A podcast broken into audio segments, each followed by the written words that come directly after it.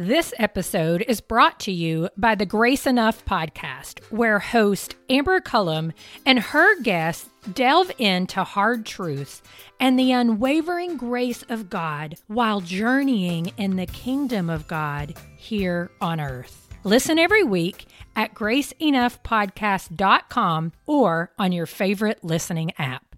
Welcome to the Table Podcast, where we discuss issues of God and culture. Brought to you by Dallas Theological Seminary.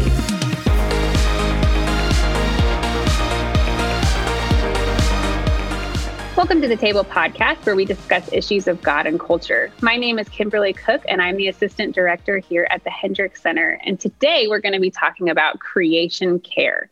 And we're joined by Jonathan Moo who is a professor of New Testament and environmental studies, not something you see often combined, and occupies the Lindaman Chair at Whitworth University. And he, and he specializes in the intersection between biblical and ecological studies. So, thank you so much for joining us today, Jonathan. Thanks for having me. So, why don't we just start by you telling us a bit about yourself and how you ended up interested in this intersection of two topics that very much as we will discuss today are relevant to one another but often don't seem to be represented in the academy i guess i could say. Oh thank you. Um, yeah, I grew up with just a love of the outdoors, I guess, and of fishing and hunting and hiking and um, spending time in creation. And I grew up in a Christian family, um, but I don't know how much I really connected those two things my love of the outdoors and of the created world um, with my faith. Um, but in any case, I so loved nature that I wanted to be a biologist. And so mm-hmm. after a year of actually studying theology in Chicago, um, I went out west where I'd wanted to go since I was a kid growing up in Chicago. Uh, lived in Utah and worked on a master's in wildlife biology. And during that time, um, I mean, things that I already was aware of a bit as an undergraduate, just the challenges facing life on Earth became more and more evident to me. Um, and even among my biologist friends, uh, you know any system that they're studying you kind of inevitably become passionate about it. if you're attentive to something you develop a certain love for it um, and so often living with kind of the sorrow of loss that we experience in this time in history um, of seeing species disappearing and habitat being degraded and reduced um, led to kind of a wrestling for me about what does the christian faith have to say to that um, and in my christian context at the time often well, actually, nearly always, it just wasn't talked about. Um, it, we didn't. Our gospel was pretty focused, at least for in my context, on our relationship with God and of the the gift of of salvation that we have in Christ and how that transforms us and how it transforms us in a relationship with God and with each other. Uh, but there wasn't kind of an attentiveness to the wider context of the gospel that I've since become compelled by um, that includes the whole of the cosmos, all of creation, um, and that invites us into a different way of relating to the created world. Um, at the same time, I maybe more information than you're looking for, I guess, but I went through a real crisis in my faith. Being among people who I really respected, who would kind of identify as born again pagans or as atheists, um, my sci- many of my scientific colleagues, a church context that could be wonderful and rich and supportive, but perhaps not just thinking about these sorts of things, how science and faith go together. Um, and ultimately, of course, as most crises in faith, really just my own, I think, unfaithfulness and probably just not dealing with things that I needed to deal with. Um, but what that led to was in the process of studying biology, and I just loved my study of biology and spending much of my time in the mountains. Um, I because of my crisis in faith, started picking up theologians again. Um, and so picked up Aquinas and C.S. Lewis and um, began to recognize what an attenuated view of the world um, I had come to have, I think, um, and was kind of given back the gift of this vision of the world and all of its wonder and beauty and enchantment, I think almost is the word I'd use for it, that we see when we see it in the lens of Christ. Um, and so that through that whole process, kind of wrestling with what my calling was as a biologist, as someone who had also studied English literature and loved the humanities and loved that year of theology I'd had in Chicago before I had moved west. Um, really just I, there was lots of questions I wanted to explore about science and faith, um, about the environment and Christianity, um, and so I ended up going to seminary at Gordon Conwell. Um, and studied Old Testament and New Testament there, and had some just fantastic teachers and mentors who uh, helped me learn to study scripture and um, a, a, good friend and mentor called Sean McDonough, especially who really emphasized the centrality of the theme of new creation in scripture and the way in which that embraces the whole of creation. And so that lead, helped me begin to make some of the connections that perhaps I hadn't made before between my Christian faith and these other things that I was passionate about. Um, and then I went on to do a PhD in early Judaism and the New Testament uh, in the U- University of Cambridge. And the focus of that was actually trying to understand how um, ancient Judaism and the New Testament understands the created world and the natural world. Um, what role does that play? Um, and I was working in apocalyptic texts, which are often thought of any book in the New Testament, for example, or just in, in early literature, to be the books that kind of give up hope for this world. Um, but I found just the reverse. The reason I was drawn to these texts in the first place was partly because of their literary style and their kind of imaginative worlds they create, um, but also because they had so much to say about nature. Um, and so, even if sometimes it's an uproar and upheaval, they're very interested in the created world. You even get a sort of bizarre pseudoscience in some of the Jewish apocalyptic texts that are kind of the seer is being taken on a tour of heaven and earth and is looking at all parts of the created world. And what you discern there is a real interest in it, um, and actually a sense often that where the world of humanity is so often disordered um, and fails to honor God as creator, um, the created world goes on being what it was created to be bringing glory to God. It's, of course, a prophetic theme. You have it in Isaiah and elsewhere, but then it shows up uh, in these apocalyptic texts again. And so it was a kind of a fascinating entry into thinking about what my later focus has been, which is sort of biblical theology of creation um, by focusing in these texts. Um, and while I was in Cambridge, I had this this rather extraordinary opportunity. And I think it was my second year just of my PhD. The Faraday Institute for Science and Religion, um, which was founded in Cambridge um, not shortly before that time, was looking for someone to do research. Um, and research in ecology and scripture and Christianity. And I can still remember the conversation I had with my wife, who was working at a church at the time uh, in Cambridge. And she had phoned me and said she'd heard about this from our vicar, um, that this institute was looking for that. And I, in my usual trusting way, said, well, there's no way they're going to be interested in someone who really takes scripture seriously, because usually science and religion discussions are done at the philosophical or theological level. And she said, no, they actually want someone who's doing that. Um, and I said they're probably not going to be interested in someone who, um, you know, who has such a high view of scripture as I do either. You know, I mean, they're just not going to. They're, they're going to want someone who's perhaps seen as more liberal or, or something. Said no, they actually really would love to have someone who's deeply rooted in Orthodox Christian faith. Um, and I said, of course, I'm in the middle of my PhD. There's no way they're going to hire me. Um, she said, well, you should at least try. and so I did. And in the end, by God's grace, I got hired on before long before I finished my PhD, actually, to begin a research post with the Faraday Institute um, that became a full time thing for a number of years after my PhD, um, alongside doing some teaching there.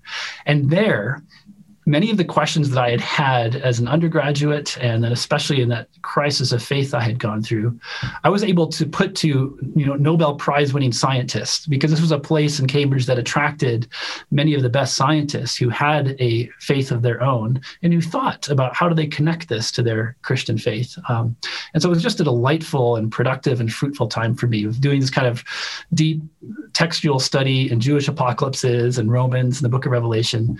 Um, talking to scientists and philosophers of religion and theologians about how we put faith and science together um, while working on this project with um, my colleague uh, Bob White, who's a geophysicist in the University of Cambridge, thinking about Christianity and ecology and the environment. Um, and so it's I sometimes tell my students this story because all the way through my life, it just felt like going one direction, banging up against a wall, and then going some other direction, not really sure what's going to happen. But in retrospect, you can see how God often weaves things together in ways that could never have anticipated and that have just been so rich. Um, and so then at the end of those years, uh, Whitworth University, where I am now, um, was looking for a biblical scholar and is a place like I guess you know a number of perhaps Christian liberal arts universities is really committed to thinking about how we connect Christian faith um, to the whole of life, and so they were interested in the fact that I was trying to combine biblical scholarship with science and ecology, um, and has provided me just an incredible context in which to do that with a wide diversity of students, with colleagues from across the disciplines here. Um, we're engaged in a number of projects together, and it's just such a rich and enlivening uh, place to do this kind of thing. But you're rare. You're right that it's it's somewhat rare to get to do this, to be in a theology department doing biblical studies, but then also spending a lot of time with my biology and political science colleagues, thinking uh, more broadly about environmental issues. Um, but it's just a great joy for me. Oh, that's fantastic. What a fascinating story. that's really uh, yeah, that's interesting. You know, I I hadn't I think it's interesting that you said you were, you know, kind of just grew up outdoors and loving the outdoors and that kind of thing. And that's part at least obviously there's much more to your story but there's that's part of where this love for creation and and contemplation of creation and its role in God's plan and in his kingdom. And I think that's so interesting because I I share something similar in that I was raised in a home that I'm I, I tell my four year old now, when I was four years old, I was hiking mountains. And, you know, they were, you know, carry my backpack at times. And then other times I'd get a little, you need to suck it up talk. and I just keep hiking. and, and so, and, and to his credit, my grandfather was really the one that fostered that in our whole family and you know very much the you know you pack out all of your trash and you leave everything cleaner or exactly like you found it. And you know we have to be careful with the earth. And you know i mean he was this salty outdoorsman who fought in world war ii you know there's nothing remotely you know sometimes that these kinds of conversations can get labeled liberal or that kind of thing. There's nothing remotely liberal or anything about him, West Coast, anything about him. You know, he's this Kansan.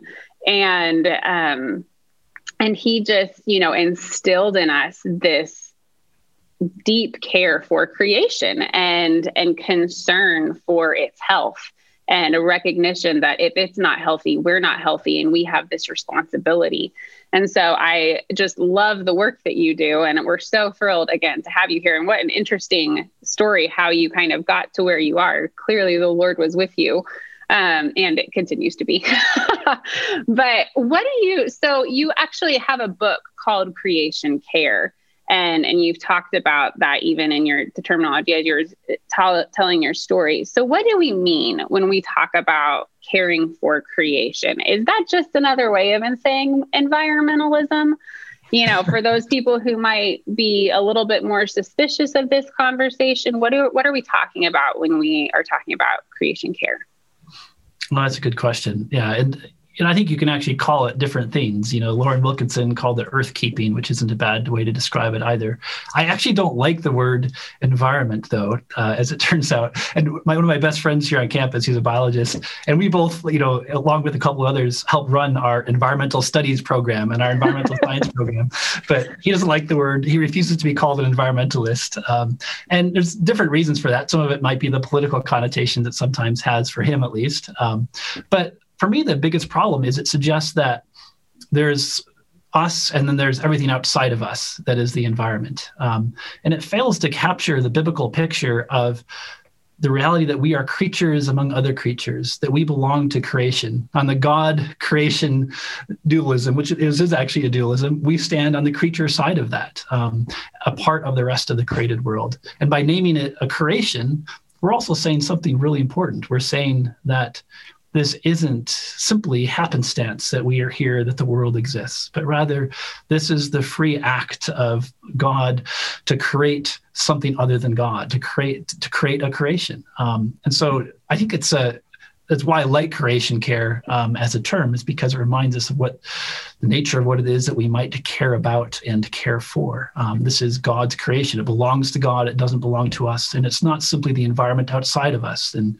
perhaps we'll go on to talk about this later, but it's one of the reasons I dislike trying to hold up our care for our sisters and brothers, our fellow human beings, against our care for the rest of the created world. Um, I think too often that is used to justify a lack of imagination and a lack of um, living into our calling to be carers for God's creation. And of course, that's the other part of that term, that creation care, is that um, I think you know my father and I wrote this book together, and I think he he says, um, you know, on the one hand, we just want to care about creation. Like, why should we care about it at all? Um, and obviously, in certain versions of the Christian faith that some of us have inherited, there can be a kind of neglect to care about the created world. Like it's a distraction from caring for people, from proclaiming the gospel, from doing all those all those things that we are called to do. So why should we care about creation at all? That's something we'll need to perhaps talk about a bit. Um, but ultimately, one of the reasons we should care about creation is that I believe God entrusts us with responsibility for its care, and that care is probably the best way to capture the complex of ways that scripture describes human beings' relationship with the rest of the created world, which ranges from rule over creation or over actually other creatures, if we're going to be precise, uh, in Genesis 1, to working and keeping the ground uh, where Adam and Eve are placed in Genesis chapter 2, um, to the way that that rule over creation over other creatures is unpacked for us then in the rest of scripture. Um, and that takes us right to the other end of the Bible, to Revelation, um, where the promise for those who are redeemed redeemed by the blood of the Lamb is that they will reign on earth, uh, that that rule is restored. Our role as priests and rulers in creation is given back to us in Christ. Um, and so creation care, I think, um, at least is an attempt to capture all of that and to say something rather a lot more than even caring for the environment or environmentalism or something. Um, and that hopefully is perhaps not as hostage either, like you alluded to, to particular political ideologies. Um, I'm very happy to call myself an environmentalist in the right context if I can explain what that means. Uh, but I far prefer the term creation care. That's interesting. They, I, I believe it's Ian McFarland talks about um, he he really kind of hammers away at the idea similar to what you were saying about this hierarchy that we we seem to have in in our mind about God's creation. And and he says no no we're all called out ones. We have all been called out of nothingness you know by God. And so you know and, and not to say that it's all the same you know and that kind of thing but but it, to to your point this idea that no, we are responsible and we are among God's creation, and we have to remember that. So you t- you did talk about caring about creation, and so let's talk let's talk first about caring about creation, and then we can talk about caring for creation, or if it just weaves in and out of each other, then we could do that too. So why should we care about creation? You said um, essentially stewardship of the the role and responsibilities that God has given us. That's one thing that you just mentioned. Why else do you? How else do you communicate um, to those those around you why we should care? Um, I think the first reason and the most important one is it's an expression of our love for God, um, because God cares about creation you know you it's this runs right through the whole of scripture and it's what i was suggesting earlier about the way in which my immersion in reading scripture that came in seminary broadened my view of what the gospel is all about and scripture is all about that includes all things. And that goes right from genesis to revelation. So in genesis we learn you know one of the most important things we learn in genesis chapter 1 and you know one of the great sadnesses of the science and religion conflict it's sometimes portrayed to us and the debate about evolution and christian faith is it distracts us from the very clear things that we all can agree are taught to us in the early chapters of genesis. Um, that just they're actually the purposes of the text whatever else we might say about um, evolution, for example. And what do we learn? Um, well, seven times we're told that the world is good. Um, and at the completion of all the things that are made, it is very good. Um, it's not just good with us showing up on the scene, but the rest of creation God sees and names as good in and of itself. Um, and it's actually interesting to me that right there, that first chapter of Genesis, we get a distinctive Christian contribution to contemporary environmental ethics. So I teach environmental ethics here, among other things. And we spend uh, sometimes a ridiculous amount of time debating about is do other creatures does the rest of creation have intrinsic worth um, worth in and of itself?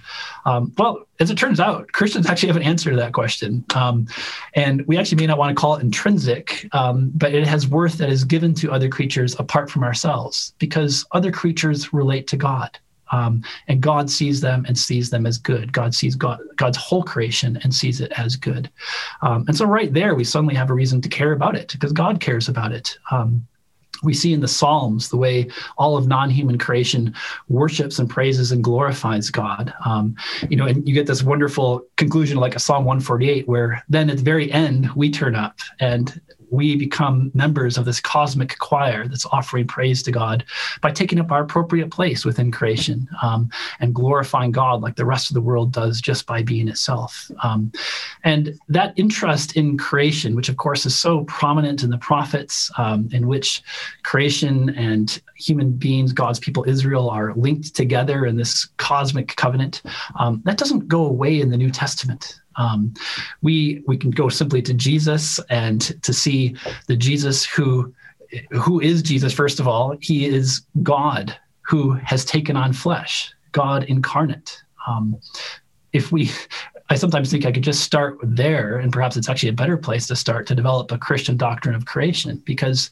there's no more radical mm-hmm. affirmation of the goodness of this material world and that God's self should take upon the material stuff of this creation. Um, it again, it does away with any sort of a demeaning or diminishment of material existence as bad or as evil. Um, it shows us that this create, created world um, can, can actually be a vehicle for dis- displaying the divine. Um, and uh, there's a lot to be said there. I mean, if we take seriously Jesus' incarnation as something that binds himself not just to human beings, but to all creatures, to all flesh, you know, think I sometimes this perhaps sounds heretical or something, but it's not at all. I think it's actually deeply biblical.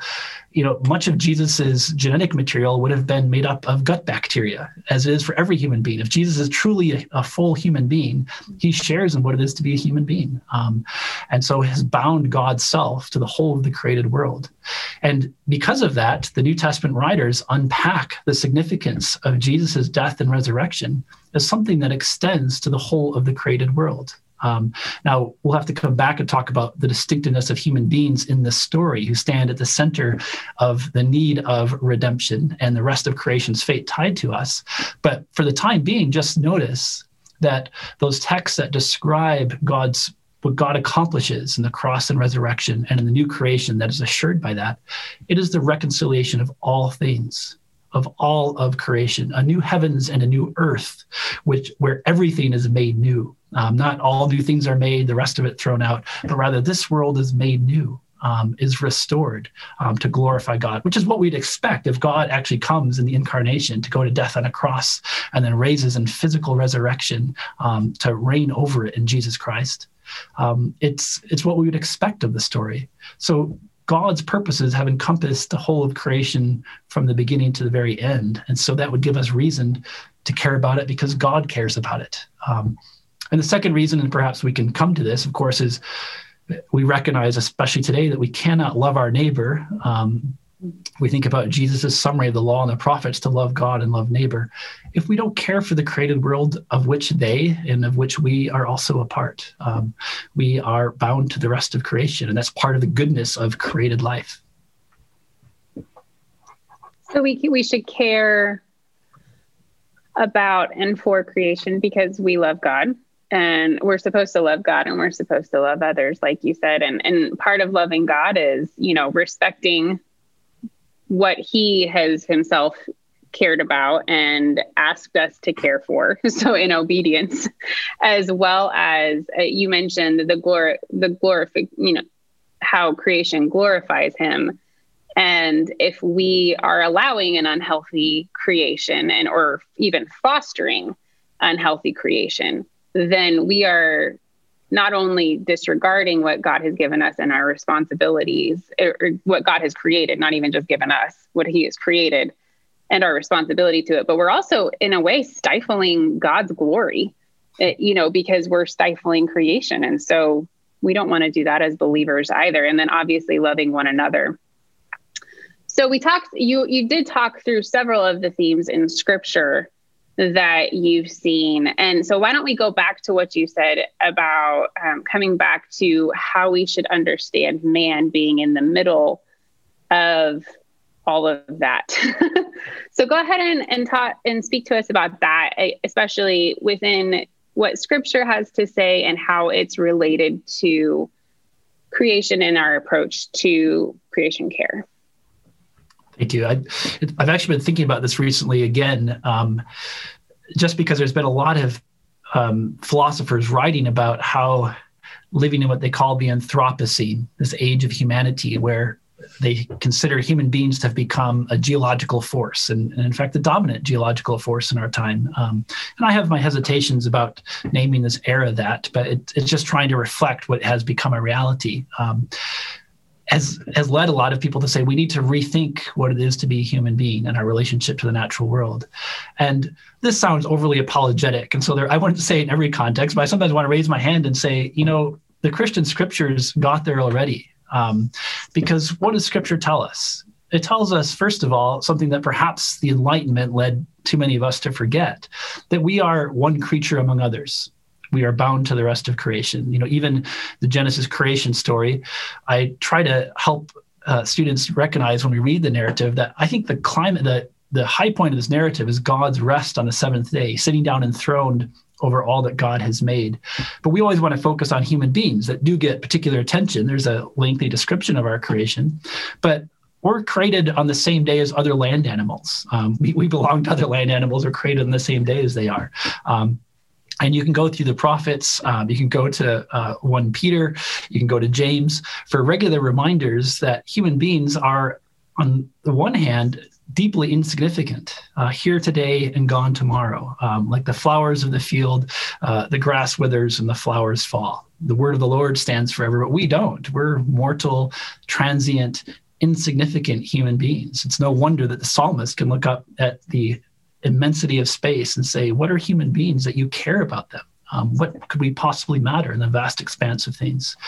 Um, James puts it most dramatically uh, when James uh, says that we are a mist that appears for a little while and then vanishes. And so, why do we make all these plans without any reference to God, thinking tomorrow I'm going to do this or that and make money for myself?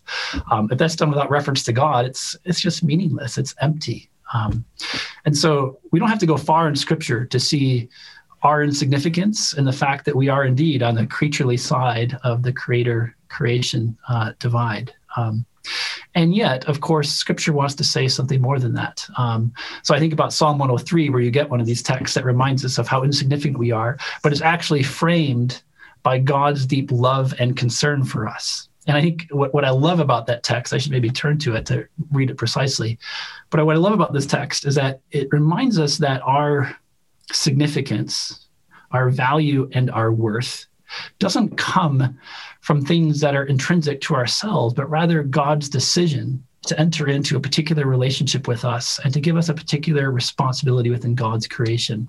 Um, I take it that that's actually what is meant by the image of God in Genesis. And obviously, it's interesting the image of God language turns up only a handful of times in Scripture. Um, and ultimately i think we want to go to christ if we want to know what the image of god looks like.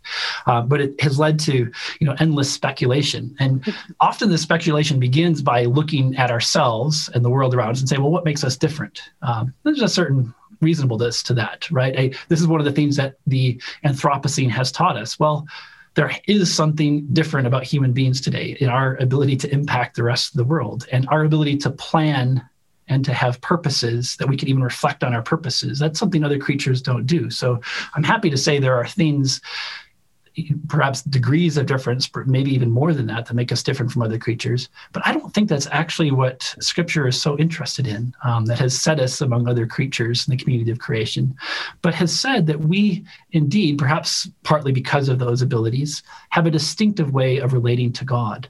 Um, we are relational creatures created male and female. You know, it's the only time in the Genesis 1 narrative where God also says, let us create human beings in, in the image of God.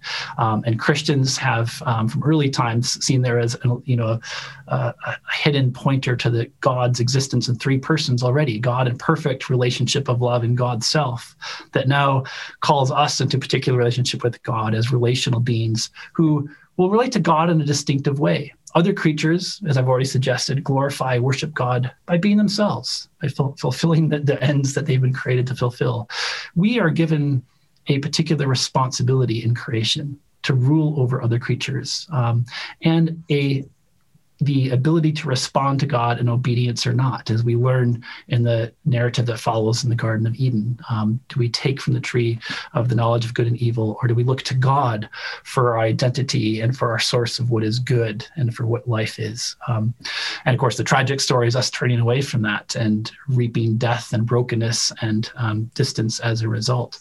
But that makes us distinctive, um, that we relate to God in a particular way, and we have this particular responsibility. Um, of care for other creatures, um, such that by the time we get to the prophets um, and to the Apostle Paul in Romans 8, for example, the fate of the whole of creation is bound up to us. So I, I, mentioned Psalm 8 earlier, where the psalmist looks up at the expanse of heavens and can't imagine how we matter at all. And, you know, I sometimes with our abilities today with physics and our, our um, study of the cosmos and the, our sense of the size of the universe, we can be very struck by our insignificance. Um, and I think that's right and that's healthy and that's good, actually. Um, but I don't think it's necessarily any different than a Middle Eastern shepherd sitting out on a rock looking up at an endless starry sky, a sky with more stars than we will ever see, um, looking up from our Earth today, um, would feel that vulnerability, that fragility, um, that sense of what can I possibly matter. That's a it's an ancient question. It's one we ask again today, but it's no different than that one. And of course, the answer that the psalmist gets is that um, human beings matter profoundly. Why? Because God has put all creatures under the dominion of the Son of Man, human beings. Um, the psalmist is just echoing the Genesis creation story here. And I think for the psalmist, I mean, this has to be just a it's an article of faith as much as anything else, right? In what sense, for example, are those things that swim through the paths of the sea under the dominion of the of the shepherd sitting out in the in the Middle Eastern desert. Um, it wouldn't seem that way, except that God has said that that is the case. That other creatures' fate is bound up with God's people.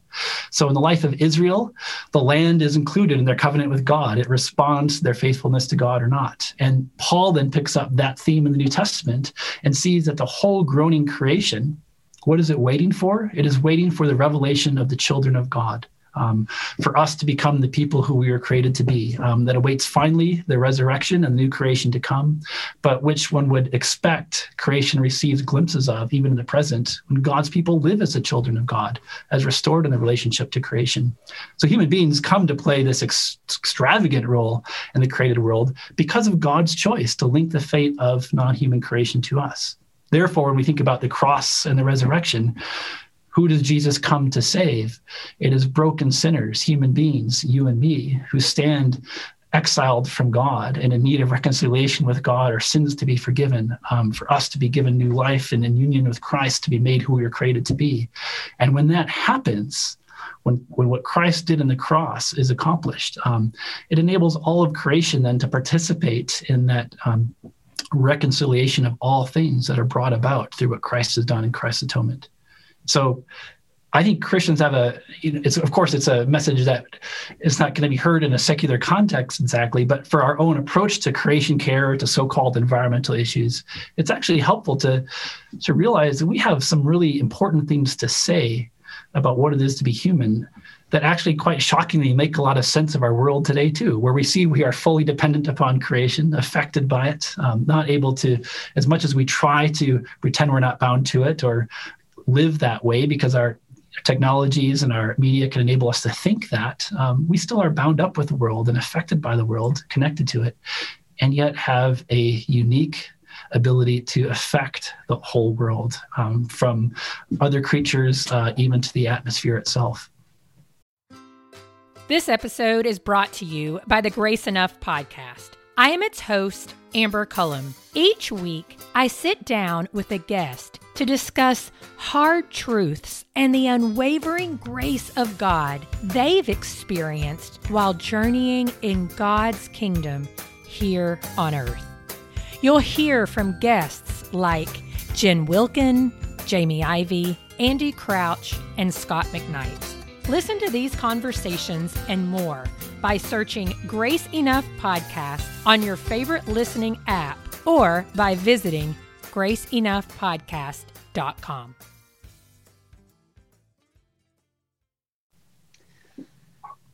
So, you're in your discussion about your interpretation of creation and creation care within Scripture. Um, it's a, I mean, it's fantastic, but I have to imagine that there are a variety of other in, approaches people have taken in trying to think through what we do with creation and what we what we see in scripture. Are there some interpretations or approaches that you've found particularly problematic in how people look at scripture in light of this topic? Yeah and i you know of course probably the things that one finds most problematic are the ones that are nearest to one's own context. And so you know having grown up in a in a in north america and in evangelical contexts where I was taught such important and good and true things about God and Christ and uh, what the gospel involves.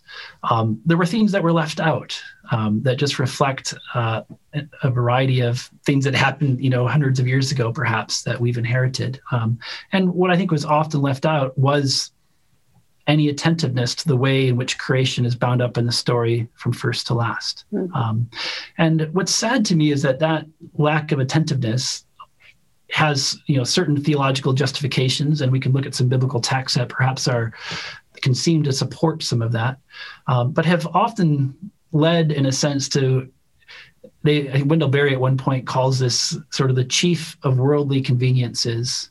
When you're living by the tithes of the world's most destructive, um, I think he uses the word economy here, but we could just say destructive practices, when you're kind of bound up with them and benefit from them in all sorts of hidden and less hidden ways, it's easy to just go along with the status quo with the culture around you if you've decided that well christianity is not really about the created world it's only about this existential relationship that I have with God um, and maybe with my interactions with others.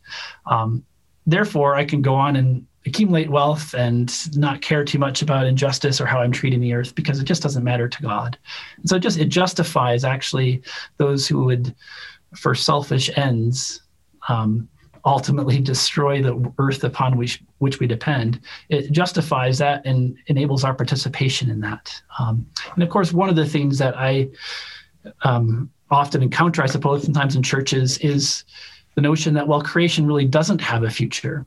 Um, that well, it's all going to be burned up um, ultimately, and therefore um, is not something we should be concerned about. Um, and this is justified by passages like 2 Peter 3, for example, um, that, that describes the radical rupture that there must be if God's kingdom is to come to earth and if sin and evil is to be finally done away with. Um, and that's a radical rupture. It's, it's actually the challenge to the audience in 2 Peter who are living lives much like the lives perhaps of our culture of, um, of hedonism. They, they have, 2 Peter describes them as those who kind of go to the gym so they can become really good at greed. So it's like they're training in greed, and he uses the word for like athletic training. Um, and I sometimes feel like that's much of what our our culture would have us do. Like how much. What what do we need to accumulate lots of things for ourselves? Um, and in two Peter, Peter says because they're saying things go on as they always have. God may have created the world um, may have saved us in Christ, but remains now distant and uninvolved. Um, and there is no final judgment uh, to be awaited. There is no nothing that's going to change in the future. And against that, too, Peter wants to emphasize as strongly as possible the radical rupture between this world as it is not constituted and the new creation to come. Um, and describes that as the fire of God's judgment, um, which the day of the Lord comes um, with burning of the heavens and the elements and the earth and all that's done on it is then found before God. And that burning up of all of these things is sometimes taken to mean, therefore, the kind of rubbishing of the whole of creation. Um, and before I even address that text, which I think maybe I should, since I brought it up now. um, I was, that was my next question. Okay. Was what do you say to people who say it's going to be destroyed anyway? okay. so you're you're taking the path I was wanting to walk down anyway. Um, and I think one thing I want to say before I even say what I think is happening in this text is let's say that the New Testament taught that this world was going to be rubbished and thrown out um, at the end.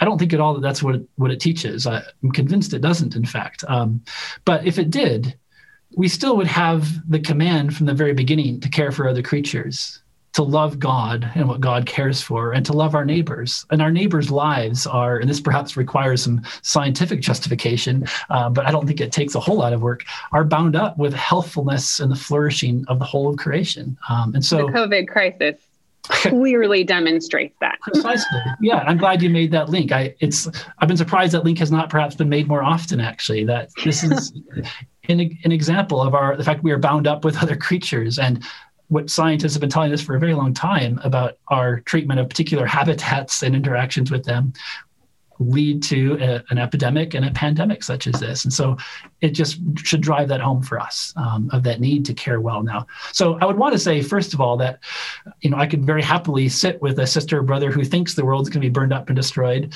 um, but perhaps we might end up with the same ethic of creation care. I would hope we would if we actually attended to the rest of that. Um, but nonetheless, um, that would be very strange given what scripture says about God's delight in the created world from the start to the end.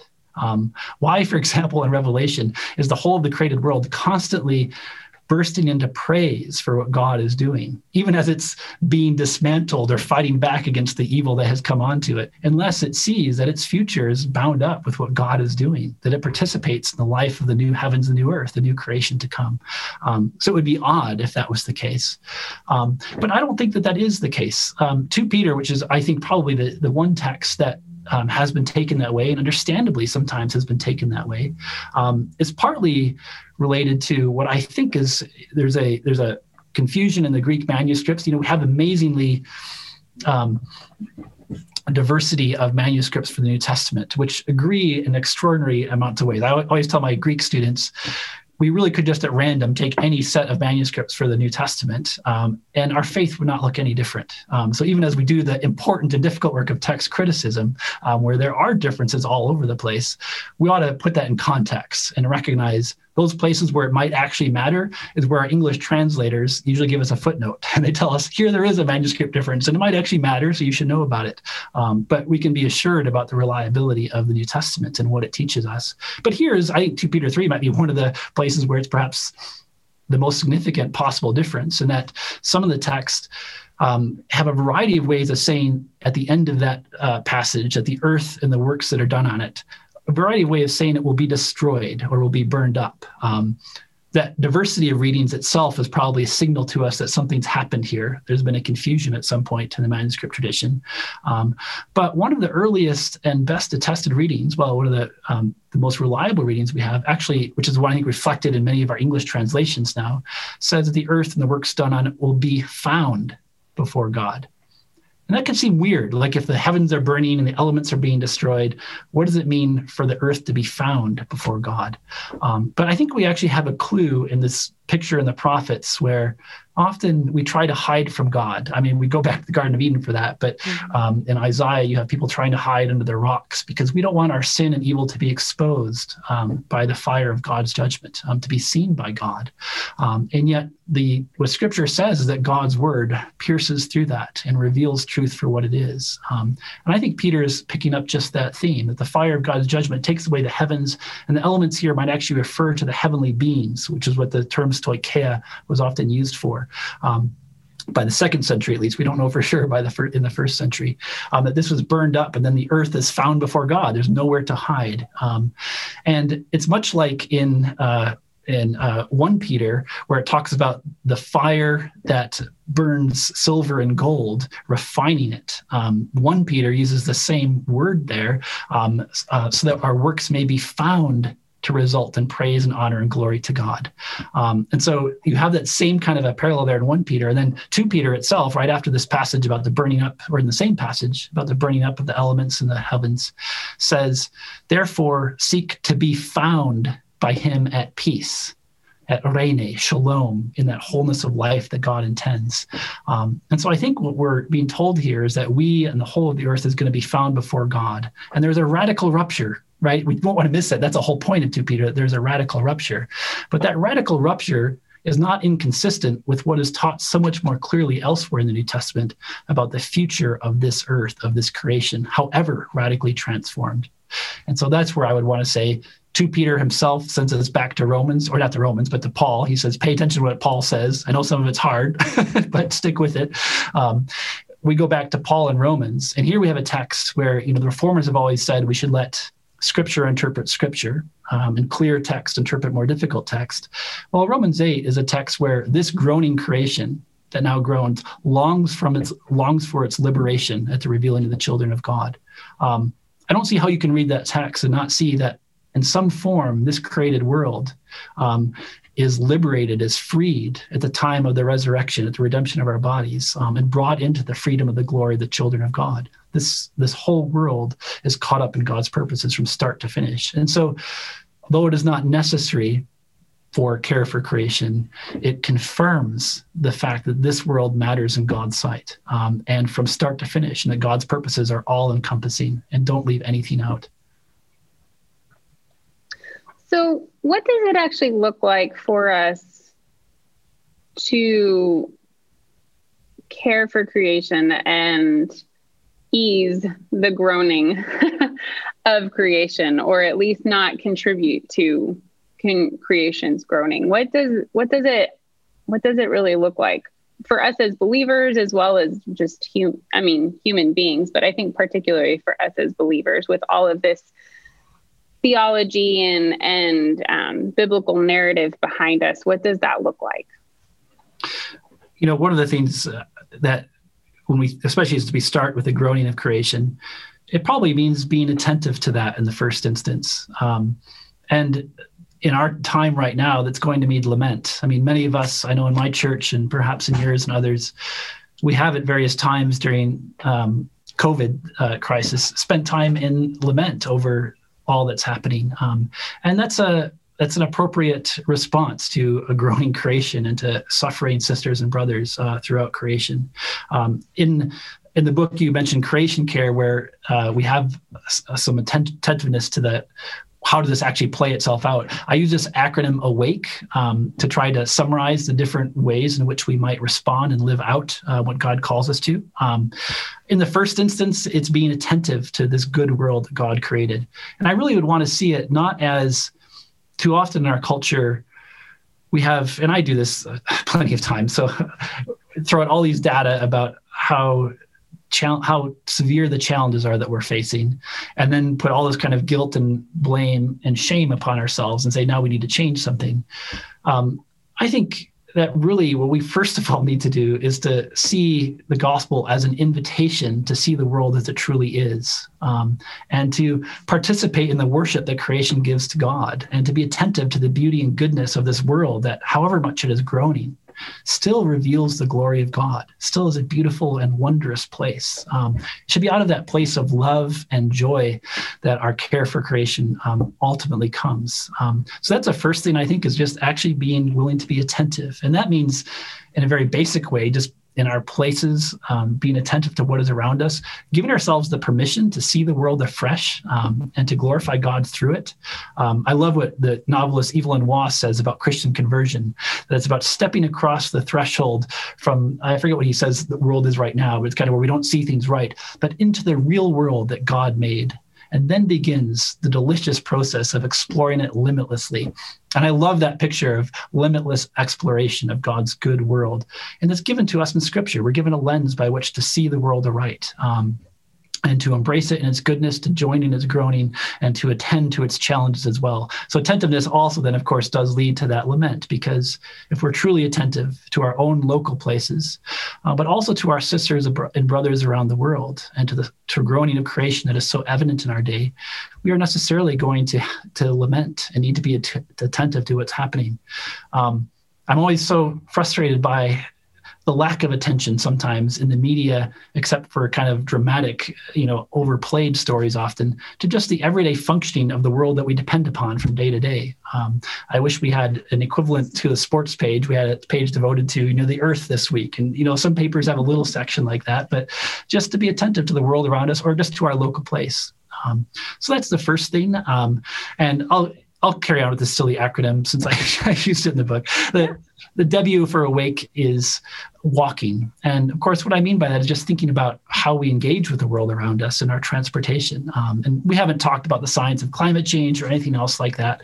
But I think um, obviously one of the ways we can just live lives of personal virtue that reflect god's purposes for us is by thinking about where we live how we construct our houses um, and how we get around. And walking for me has been such a part of my life that i've tried to build into it as much as i can wherever i live that enables me to be more neighborly, connected to my neighbors and to my place, and attentive to it, um, as well as you know perhaps being good for the climate. Just not that it's making any difference by one act, but living a life that is consistent with what I claim to be about. Um, so thinking about transportation in all of its ways. Um, the next A is for activism. And I'm increasingly aware of how necessary this is and how much of an activist I am not. Um, but activism doesn't have to be being out on the street with a placard um, or in a strike, although it may well require that of us at times, um, as it often has for Christians throughout history. Um, I think about Christians addressing the slave trade and their boycotting of, of sugar and their willingness to speak out um, and to be very bold and to actually not quite profound sacrifices uh, in their way of life for something that, for example, for someone in England may have seemed very distant from them, the slave trade, and yet they were bound to it through the products they consumed. There's an analogy there with our, our contemporary challenges to the flourishing of life on earth. Um, but I think activism often should begin in the church for those who are Christians. Um, just encourage your pastor, um, or if you're a pastor yourself, to attend to this theme in scripture that we often just miss um, to preach on it, uh, to teach on it, and to then let you know. I think the pastor's first role is to is to proclaim the word of God and to administer the sacraments. Um, but when we proclaim the word of God, we need to be attentive to what Scripture says and to how it hits our own context. And so, we need to be making sure we're doing that in a way that's going to encourage those in our uh, parishes to go out and do all the things they're called to do in all of their different fields in a way that honors God's purposes for the created world sometimes maybe they'll be in full-time work other times just seeing how their own field their own insight um, can contribute to that. Um, so activism i think is necessary for us because the challenges we face uh, with loss of other species and life and climate change require broad changes. And i would hope that christians would have much more of a voice there. You know in a way we've kind of ceded um, the solutions to these things to those who often don't identify as followers of Christ, um, because so many Christians, at least in uh, North America, have neglected to even attend to these things. Um, mm-hmm. So, uh, so activism, I think, is necessary. The, the last two, I'll, I'll, be very brief, are consumerism, rightly spelled wrong, because of course we need to critique the culture of consumers and We all are consumers, and the Eucharist reminds us of that week in and week out. But how do we do that wisely and well? And the last letter is E, which is eating, the most basic way in which we are connected to the life of the world around us, and to do that in ways that are in keeping with honoring the life of other creatures and the flourishing of, of all of life on earth. Hmm. Fascinating. Okay, so just to kind of pull it all together, I'm hearing that creation care is not necessarily environmentalism, that there, though it's not necessarily ne- necessarily distinct. They're definitely in the same conversation. Creation care is a bit more a, of a um, holistic term that it doesn't allow us to be separated from our environment because it's all working together and it all it, like you've said repeatedly is um, so interdependent and we can't get out of it it is where we are um, and we should care for creation above all because the greatest commandments are to love God and love others. And that is one of the ways that we do it.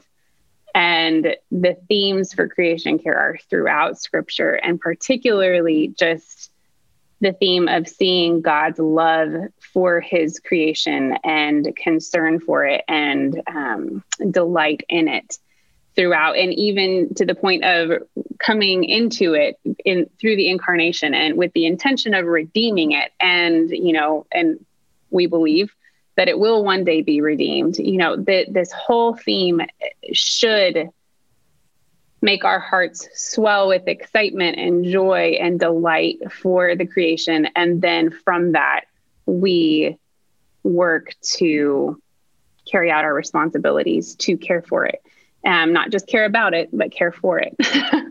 and um, and you know, like you said, you have that great awake uh, acronym of different ways that we can do it. So I just want to thank you so much, Jonathan, for your time and for the deep thought that you've put into this and for even this. This is an act of activism. Look, you're doing great. uh, thank you. And really appreciate your time. Thank you so much.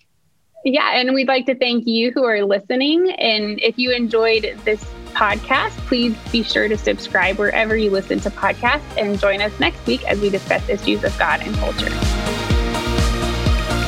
Thanks for listening to the Table Podcast. Dallas Theological Seminary. Teach truth, love well.